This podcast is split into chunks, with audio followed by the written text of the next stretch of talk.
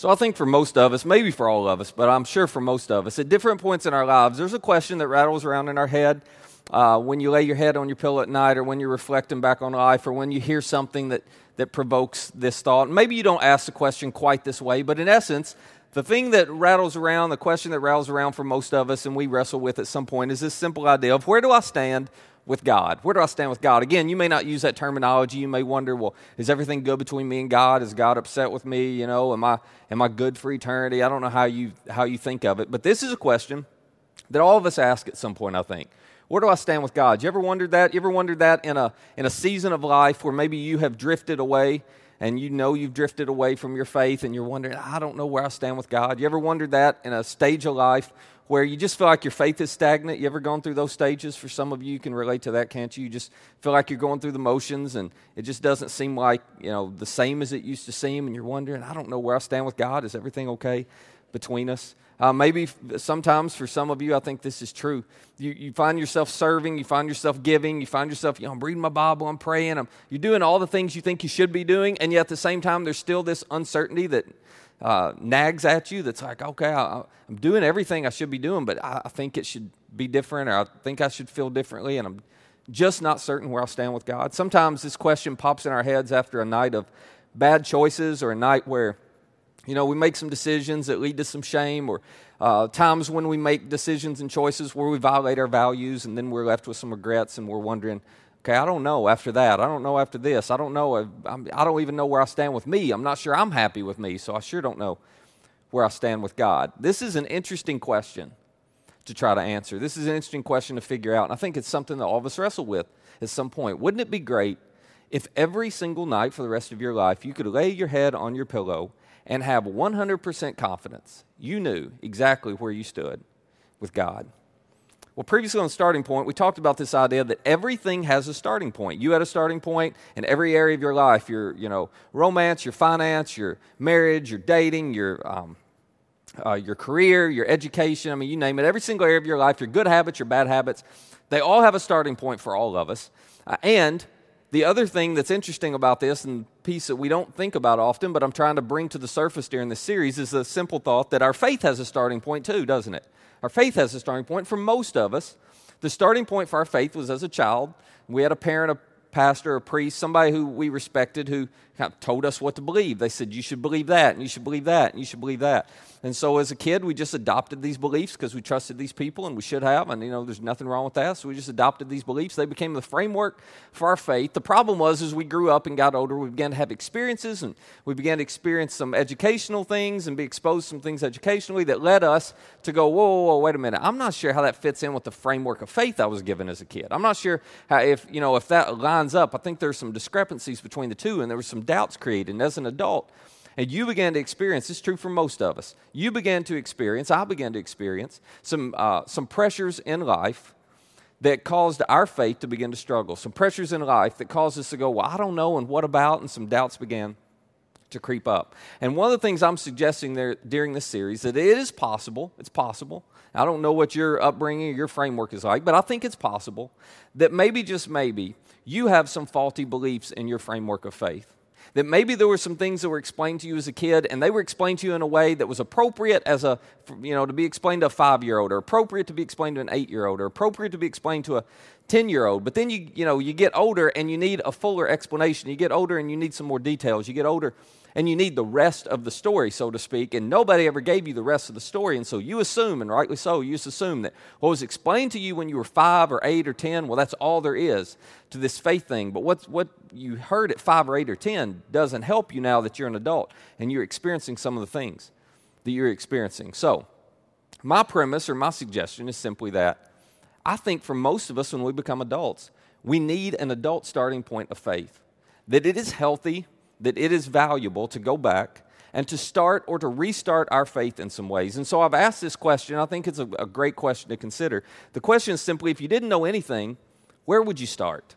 If you didn't know anything, as an adult, imagine that you could reboot your brain and not know anything about faith or church or God. If you didn't know anything, where would you start? What questions would you ask? And who would you ask them to? Or what would you read? Where would you look for answers? If you didn't know anything at all, where would you start? Well, here's where I want to go today. Just like your faith has a starting point, all of our faiths do, or even if you're not a person of faith, your idea of faith has a starting point. Just like that is true, you may not have thought about this, but every faith tradition or every faith religion has a starting point as well. As a matter of fact, and this is what I find interesting, and this may be new information for you, I don't know. But when you look at the three major religions of the world Islam, Judaism, and Christianity we're at least familiar, we've heard about all three of these. When you look at the three main religions, faith movements in the world today, they all have a common starting point. This is what's so interesting. Now, they're not all the same. And anybody who tells you, well, every religion's pretty much the same, they just haven't done their homework, okay? They're, these three faith movements are extremely different. These three faith movements, they started in the same place. They start with a common starting point, but then they go three very different directions. And yet, interestingly enough, they all start in the very same place. For instance, every one of these faith traditions believes and teaches that God created the heavens and the earth, and then God created a single man, Adam, and from Adam came the entire human race. Now, you may not believe that. I'm not trying to convince you of that. That's just what all three faith movements or faith religions teach. All three faith religion, religions also teach that once human beings were on this planet, that we messed this world up pretty good. That, in other words, we got way out of line with what God's design was for the world. And all three faith religions teach that God showed up to one man, and through that one man, God chose to begin to clean up everything that we had messed up. Everything that we'd broken in this world. God showed up to one man, and all three faith religions believe this man was the starting point of God doing something to clean up or to change our world. Now, the man's name you probably have heard of, his name's Abraham. In other words, this, this is what's so fascinating to me. When God looked at a world that was full of brokenness, that was full of pain, that was full of injustice, that was full of suffering, and we look around today and we think our world's full of in suffering or injustice and suffering, I'm telling you. If you go back and you read history about the time Abraham lived, I mean, the injustice and the suffering that went on in that period of time it just blows away anything we experience today. In that period of time, it was survival of the richest.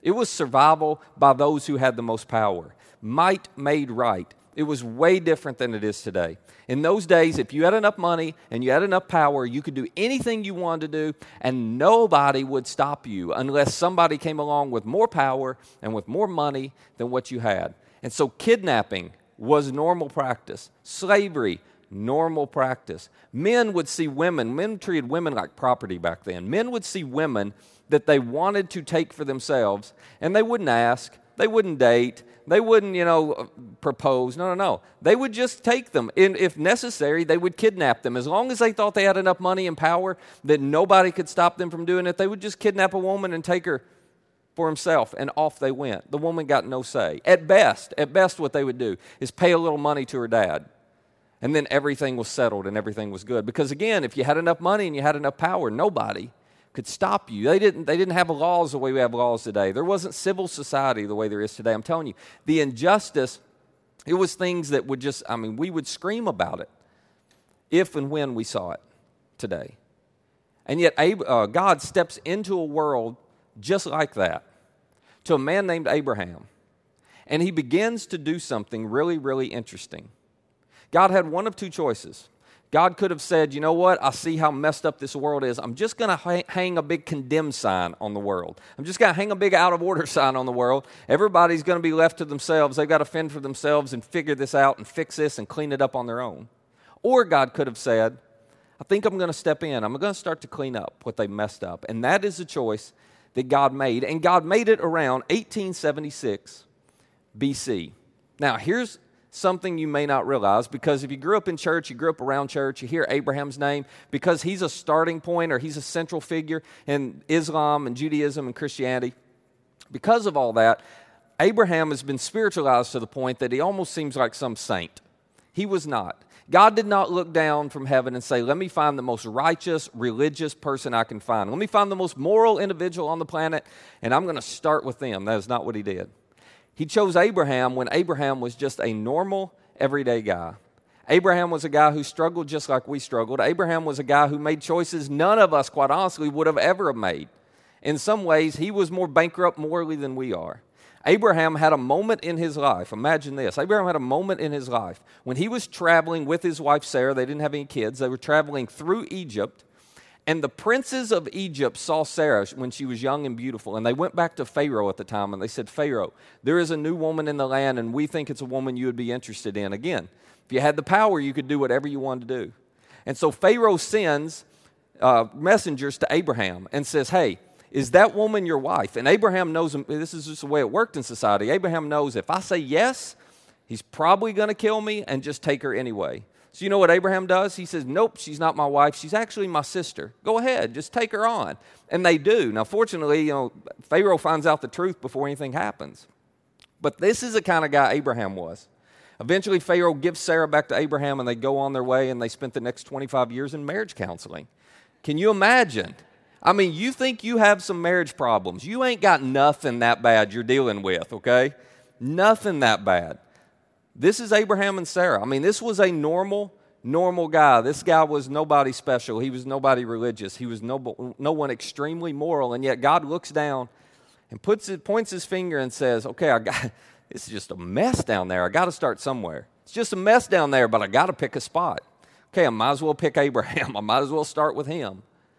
And God has two different conversations with Abraham over a period of a few years that are so relevant, so relevant to what we struggle with today, are so relevant to figuring out our faith and how to take a next step in it. And they're relevant largely because they address this tension that we all feel, this question we have all asked of, well, where do I stand with God? How do I know how He feels about me? How do I know if everything's good between me and God? How do I know if He cares? How do I know that He's with me? How do I know that, you know, he's not angry with me in some way? Well, Abraham and God have two conversations that are recorded in the Genesis account that answer this question for us. So I just want to jump into them. The first one happens, it's the very first encounter that Abraham and God have with one another, as far as we know. And then a few years later, there's the second one, and these two conversations tie in together, and I'll connect the dots for us as we go along. Here's the very first conversation that God had with Abraham. It says in Genesis 12, the Lord had said to Abram, Go from your country, your people, and your father's household to the land I will show you. Now, just if you can somehow go back 4,000 years in time and imagine that you're living in that culture, in that world, with their technology, this is a much bigger deal than it is today. And it's a much bigger deal, not just because it was so hard to go anywhere, because it was so dangerous to go anywhere. It's a much bigger deal because Abraham's not 25. Abraham is about 75 years old when this happens. You know, you remember when some of you are younger, you're in your 20s or you're a high school student or college student. When somebody brings an adventure like this to you, it sounds like a blast, doesn't it? Like you're like, okay, let's go. I'm all for it. I'm ready to see something new. You get to be 75, find a 75 year old in here. It'll take a while, but find a 75 year old in here and when you, when you find one, ask them, How exciting would it be for you to start over today and move to a whole new country? And they will tell you, Not on your life, not going to do it. Because when you're older and you have to start over, that's, that's challenging. That's difficult. But that is what God says to Abraham. And it's like before Abram, Abram, Abraham, same person. Before Abraham can even protest, God says, But wait, wait, wait, wait, wait. I know you're old and I know it's going to cost you a lot and I know you don't want to do this, but, but I'm going to make three promises to you. Now, I, I think these three promises are fascinating. You may or may not believe that these three things have actually come true, but it's hard to argue. These things are so fascinating. They were made to a man 4,000 years ago, and today we can see that they all have actually happened. Here are the promises God made to Abraham He said, I will make you into a great nation, and I will bless you. And you can't argue with this. Like Israel today, the Jewish people, they claim and they believe they are that great nation. There are some Arab countries who also came, you know, their lineage comes from Abraham, and they say, no, no, no, it's not the Jewish people. We're the great nation that God was talking about. But nobody can argue that a great nation has come from Abraham's family, from Abraham's lineage. Now, the question I have when I read this and think about this, think about this scenario is wait a minute, Abraham and Sarah have no children, none at all. God, you're showing up in a messed up, broken world, and you decide to start right there with Him, and you tell Abraham your plan is to build a great nation. How are you going to clean this world up, God? Well, step one is I'm going to build a great nation. Can't you find a faster way to clean up the mess? I mean, that's like you having a heart attack and walking in the ER, and they look, they look at you and say, you know what? we're going to help you. Don't worry. We're going to make sure you make it. But our doctor's first got to finish med school. As soon as he's done, he'll be here. As soon as she's done, she'll, you know, you'd be like, Are you kidding me? Where am I? You know, we've got to have immediate help. Well, it felt like in that day, they needed immediate help. But God says, Nope, I've got a big plan. I've got a much bigger perspective than you have. So, yeah, I'm going to clean this up, but it's going to take a while. I'm going to clean this up, and I'm going to start with a man who has no son and no daughter, and we're going to, from that man, build a great nation. Promise number one. Promise number two was this. He goes on, he says, Abraham, I will make your name, now it's getting personal, I'll make your name great, and you'll be a blessing. And again, you can't argue with this. Every time I talk about this, I love to ask this question How many of you, before I started today, had already heard the name Abraham? Raise your hand. Raise, come on, come on, everybody. Yeah, everybody. Everybody. Isn't that crazy? This guy lived 4,000 years ago in a different culture with a different language, and here we are today, and we know his name. Even if you've never read the Bible, you know his name. Pretty much everybody in the world knows his name. Have you ever heard of this guy? His name is Kedorlaomer. No, you haven't, have you? Unless you've heard me talk about him. Kedorlaomer. Kedor Laomer was one of the most famous kings in the days of Abraham. He was the king of Elam. He's the one we should have all heard of. We don't know his name. Pharaoh, king of Egypt. We don't know for sure which Pharaoh it was. We can't pinpoint exactly during the time of Abraham's life. Historians don't know for sure exactly which Pharaoh was king of Egypt. Those are the names we ought to know. We don't know these names but we know Abraham. And then the third promise was this He said, I will bless those who bless you, and whoever curses you, I will curse. And now this is, this is big. All peoples on earth. Abraham's got to be going, Are you kidding me? God says, No, no. All peoples on earth will be blessed through you.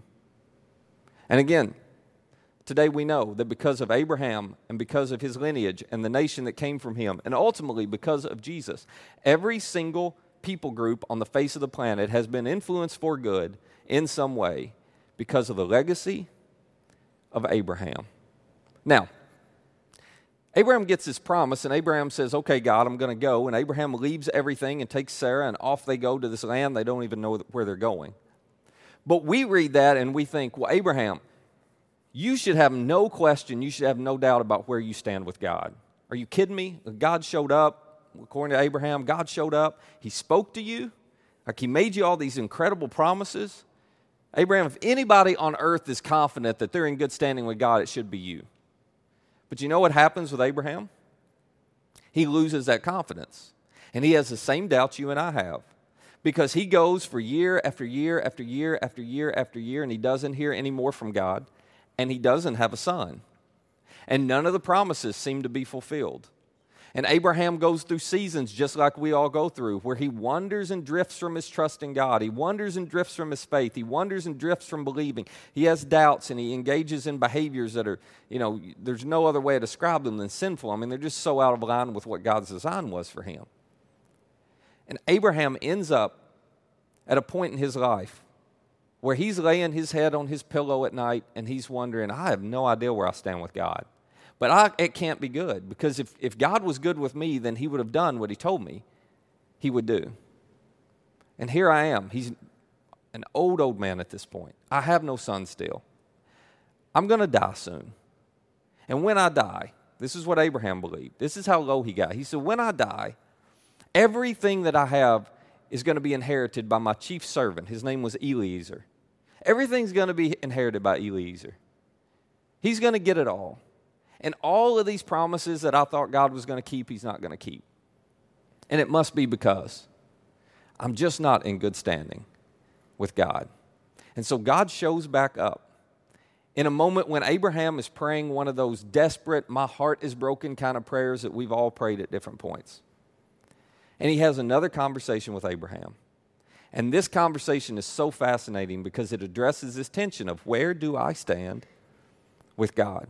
Here's what happens in this one Genesis 15. Then the word of the Lord came to Abraham. And he says, This man, he's talking, Abraham's been praying and moaning and griping about how Eliezer, the servant's going to get everything. He says, No, no. This man will not be your heir. Your servant's not going to get everything you have. But a son who is your own flesh and blood will be your, your heir. Abraham, I'm going to keep my promise. And then He says, God took Abraham outside and he said, Look up at the sky and count the stars, if indeed you can count them.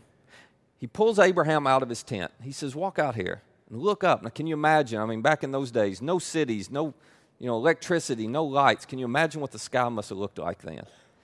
He pulls him out of his tent and he says, I just want you to look up for a minute and stare at the sky. Have you ever done this? You probably had a moment like this, haven't you? Where you just go outside, you're in the middle of the country, you're up in the mountains, you just go outside and it's just, the sky is just like it's lit on fire with stars. He's looking up. When you look up, when you have those moments, isn't there something when you look up and you see the vastness of our galaxy? You're just left in awe, aren't you? You're left in wonder. I'm left when I have these moments where I look up, I'm left going, whoa, you know, if God created this. If he created the stars in the sky, then my little problem, whatever my little problem is, it's no problem for him. I mean, good grief, I'm small and he is huge. And that's what he wants Abraham to remember. Abraham, you're looking at all the problems and you think you're too old and you think you're not going to have a son and you think everything's not good between us because I haven't done what you want me to do just yet. But just look up and remember, I'm way bigger than that. I'm way bigger than whatever problem you're facing. And then he says, Abraham, I want you to count the stars. Just count them. I can imagine that Abraham's standing out there going, okay, well, one, two, you know, he gets a little ways in it, and you're like, what do you mean? I can't count the stars. It's impossible. And the reason it's so impossible, we know now even better than Abraham, it's impossible to count the exact number of stars because there are over 100 billion stars in our galaxy. And on, on any given night, with a naked eye, you can see at least 2,500 of them. So he's having him look up and he's going, Okay, do you see this? I just want you to, I just want you to gain a new perspective, Abraham. I just want you to look up and remember. I'm bigger than all this going on in your world. I'm bigger than whatever obstacle there is. I'm bigger than whatever problem you face.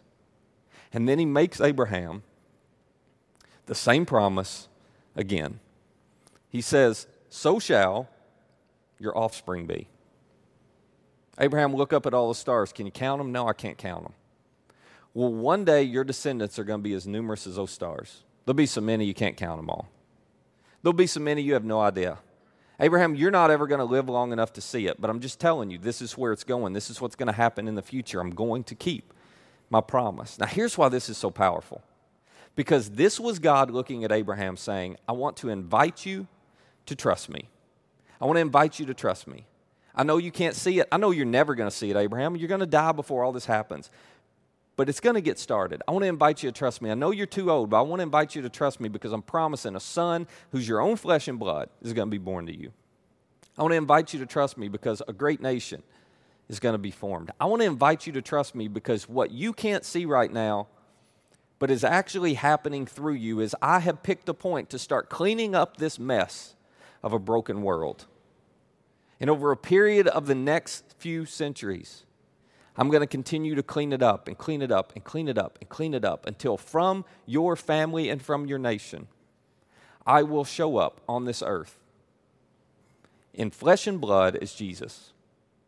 And I will die and rise again to pay the penalty for all of this brokenness and all of this sin. That was the invitation. It was an invitation to trust something bigger than he could fully see, to trust even when there was no evidence that he could hold on to but trust was at the heart of it. And then, the writer of Genesis, he makes a statement that is, that is so personal because what happens here between God and Abraham, for the first time in recorded history, God has just defined the terms of what a relationship with Him looks like. God has just defined the terms in, t- in terms of, okay, if you want to be in good standing with me, if you want everything to be good between us, Abraham, I'm going to explain it. I've never explained this to anybody before. I'm going to explain it. Here's what it takes, and here's what it means. And here are the terms by which you can come to me and be in good standing. This next statement, I just can't overemphasize it. It is so important to understand. Verse 6 Abram believed the Lord, and he, God, credited it to him as righteousness. And as we talked about last week, this idea of believe is not, well, I just believe that God exists. That's not, Abraham knew God exists. That wasn't what he was believing. Abraham, in this moment, believed in or trusted in God's goodness and God's character and God's promise. Abraham believed in and trusted in that God would do what he said he would do and that he was who he said he was. And the writer says that because Abraham believed that, God credited that belief, that trust to Abraham as righteousness. You want to know what righteousness means? It means right standing with God. That God looked down and he saw Abraham's belief and trust in what God had just told him. And he said, Abraham, that's all you need to do. You and I are good. That's all you need to do. I'm going to treat you as if you have fully met my standard to be in my family and to be in relationship with me. Abraham, your trust just unlocked the door. Your trust just signed the adoption papers. Your trust just puts you into right standing with me. You're part of my family forever. Now, again, what's so fascinating to me about this? This is before Moses. This is before the Ten Commandments. This is before rules and laws, and we're going to talk more about that next week. This is before all of that. There is not any quid pro quo here. There is not any, okay, let's just line out this contract, Abraham. If you'll do this, this, this, and this, then this is what you're going to experience. This was God looking at Abraham saying, Nope, this is all you need to know. You trust me, and you're good with me. You trust me, and you're in good standing. You trust me, and everything is good between us. Here's the big idea that you've got to walk away with and you've got to understand that trusting God results in a right standing with God. This seems so simple. But this is what God was teaching Abraham, and this is what God has taught us through Abraham. Trusting God, nothing more, nothing less. Trusting God results in a right standing with God. Now, here's what's so interesting about this. Over the centuries, this idea got lost. Because you know what happened in Judaism as Judaism began to form?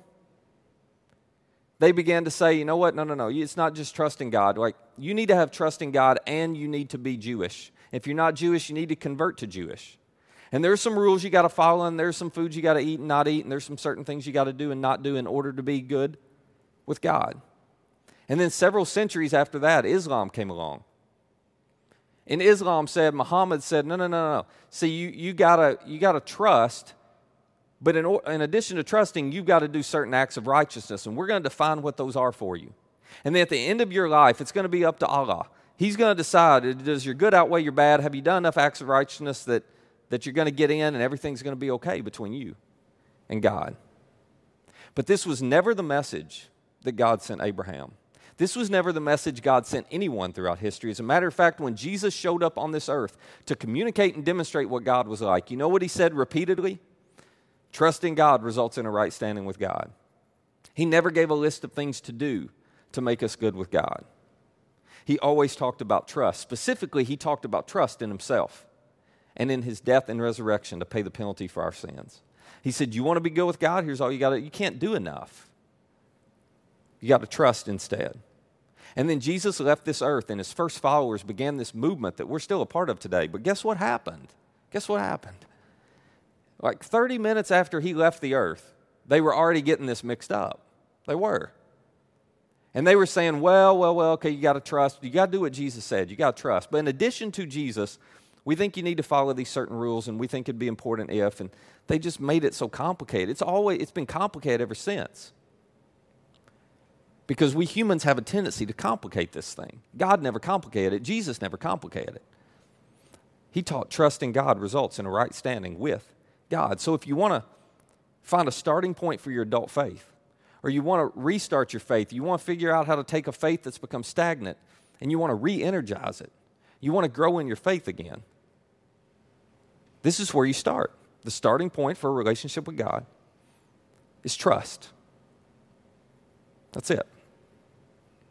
It's just trust. Now, why is this so hard for us to accept? Because if you're anything like me, there's something in you that goes, yeah, but what about? Yeah, but it can't be that easy. Yeah, but you got to do something. Yeah, but I mean, how does trust alone? I mean, there's something else that just resists this idea, doesn't it? And I'll tell you why I think that is.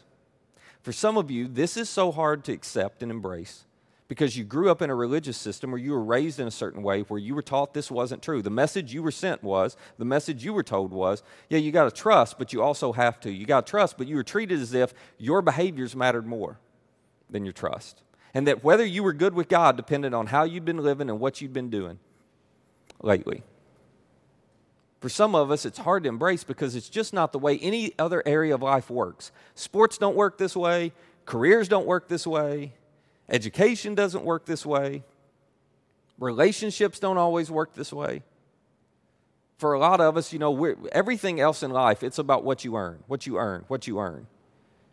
And you get what you got coming. And then we hear a message like this, and we, we're like, it can't be that simple. I mean, it's not the way it works anywhere else. So with God, there's got to be some element I've got to earn something or do something or deserve something. I'm telling you, this was Jesus' message. And it started all the way back. God first communicated this all the way back with Abraham. That the starting point for relationship with God is trust. That's it, it's just trust. So, Here's what I want to do I want to give you some homework again. I want to give you a question to ask. And I, I think this conversation, I hope if you're in a small group or starting point group, you'll talk about this. If you're not, you need to get with some friends or you know over lunch today or with your family or you know wherever. College students you need to talk about this and there's all kinds of yeah but what abouts and i get all that but you need to sit down with some friends and talk about this. This is such an important conversation to talk about. Even if you grew up in church and you know what the right answer is it doesn't mean this is how you practically act. So I want to give you this question. I want you to be really honest with yourself and really honest with some friends as you wrestle through this. The question is this. Which of the following best reflects your view? I want to give you some options. Which of the following best re- reflects your view? God accepts me based on birth? In other words, well, I think everything's good between me and God. If I ask you, how do you know? Some people say, maybe this is you, well, I think good things are good between me and God because well, I'm an American and aren't all Americans Christians? Or I was, I was born into, you know, a Christian family and I've got Christian parents. So aren't everything good? Everything's good there, you know. Is it birth? Is it behavior? If I said, hey, how do you know everything's good between you and God? What would be the first thing that came out of your mouth? Would you start talking about what you do and how moral you try to live and you try to be a good person, you try to be generous and you go to church and you read your Bible or, you know, I treat people well? Like, would your, would your answer, would what was rattling around in your head all revolve around your behaviors? Hoping, you know, I think my good outweighs my bad? Or maybe it's beliefs. Would you start saying, well, you know, everything's good between me and God because I believe the right things? Like, I believe this and I believe that and I believe this and I believe that. And you start, you know, outlining your framework of beliefs that would convince you that. Where, where do you tend to lean? Where do you tend to lean? Not like, you know, not after what you just heard me talk about, but just forget all that. Like when this wears off, okay? We just catch you that somebody catches you this week and says, Hey, how do you know everything's good between you and God? Well, what tends to come to your mind? When you find yourself laying your head on your pillow at night and you're wondering, is everything good between me and God? Where do I stand with God? How do you try to answer that? Where, where, what do you look to to find confidence in those moments? Is it birth? Is it behavior? Is it belief? Is it a combination?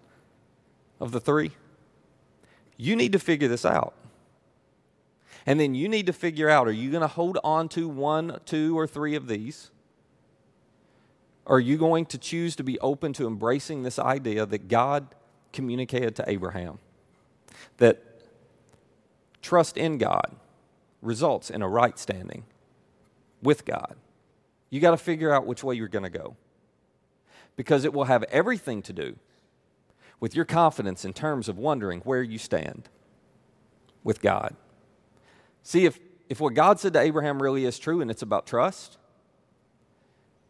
then everything's good between you and God, no matter what you do, no matter how you behave.